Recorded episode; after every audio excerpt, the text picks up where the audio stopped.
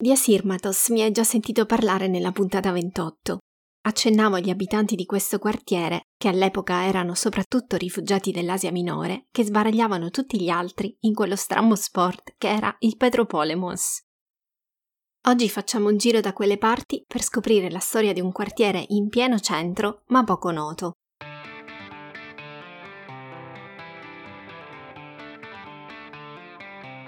Stai ascoltando Filachia, il podcast che ti spedisce cartoline sonore da Atene.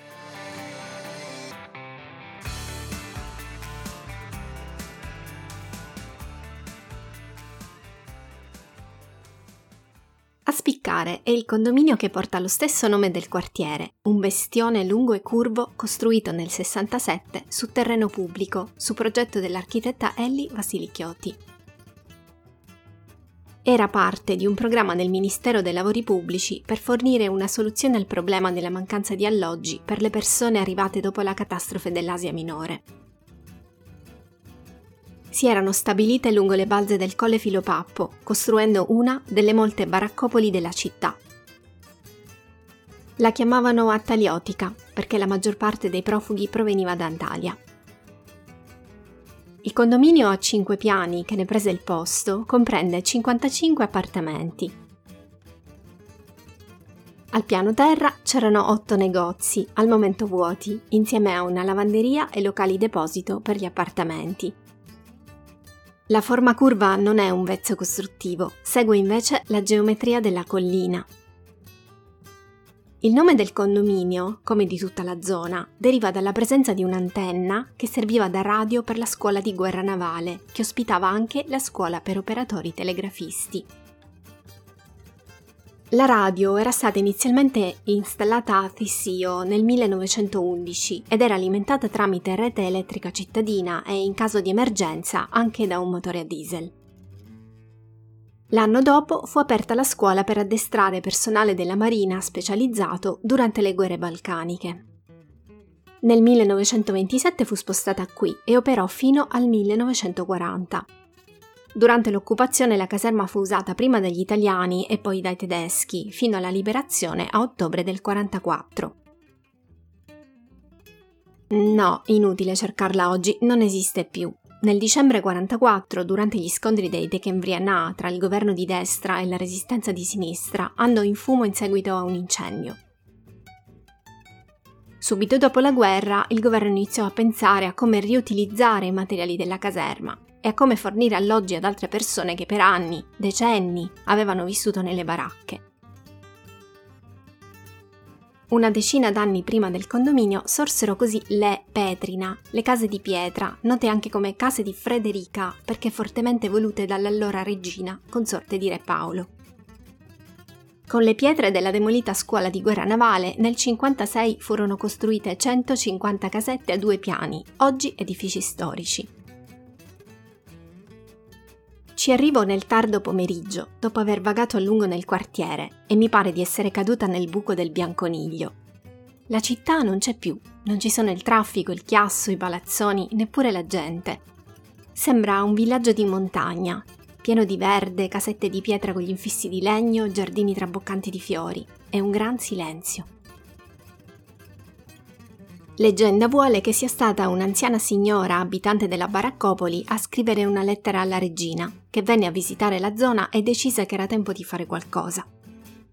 In tutte le case si diceva che ci fosse una sua foto. Le erano grati perché li aveva tirati fuori dal fango, in cui affondavano le baracche di lamiere e vecchie assi, Nonostante la buona volontà della regina, le case erano insufficienti e la zona rimase tra le più degradate di Atene anche negli anni successivi. Le condizioni di vita nelle baracche erano pessime, senza fognature né acqua, i vicoli erano stretti e maleodoranti. Il comune aveva dotato l'insediamento di due bagni pubblici, ma non bastavano per 3.000 persone. Le famiglie erano numerose e spesso in una stanza si viveva in sette o più. Per scaldarsi bisognava accendere il fuoco, i pavimenti erano di terra battuta.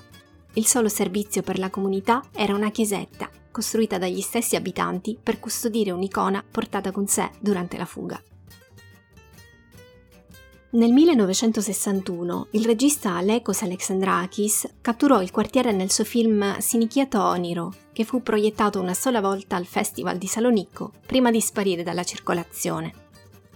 Non era piaciuto ai governanti, che si preoccupavano della brutta immagine che emergeva della città. Secondo loro, e cito, screditava l'immagine della prospera Grecia. Il film subì la censura e nonostante i suoi sforzi il regista non trovò una sola sala che volesse proiettarlo.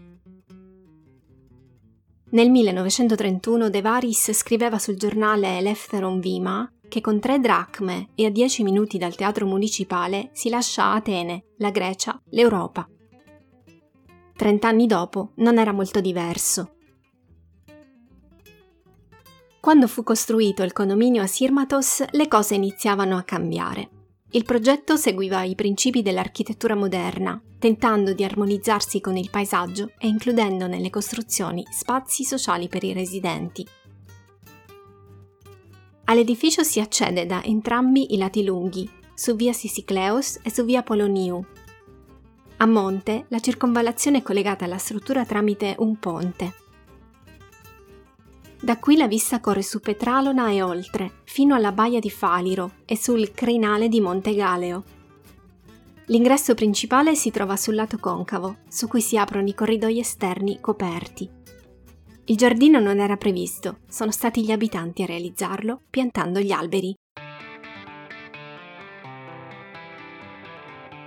Hai ascoltato Filachia, cartoline da Atene, scritto e prodotto da me, Sara Mostaccio.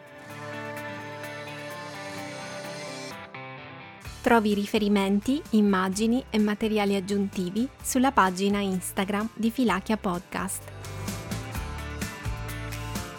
Alla prossima! Filachia!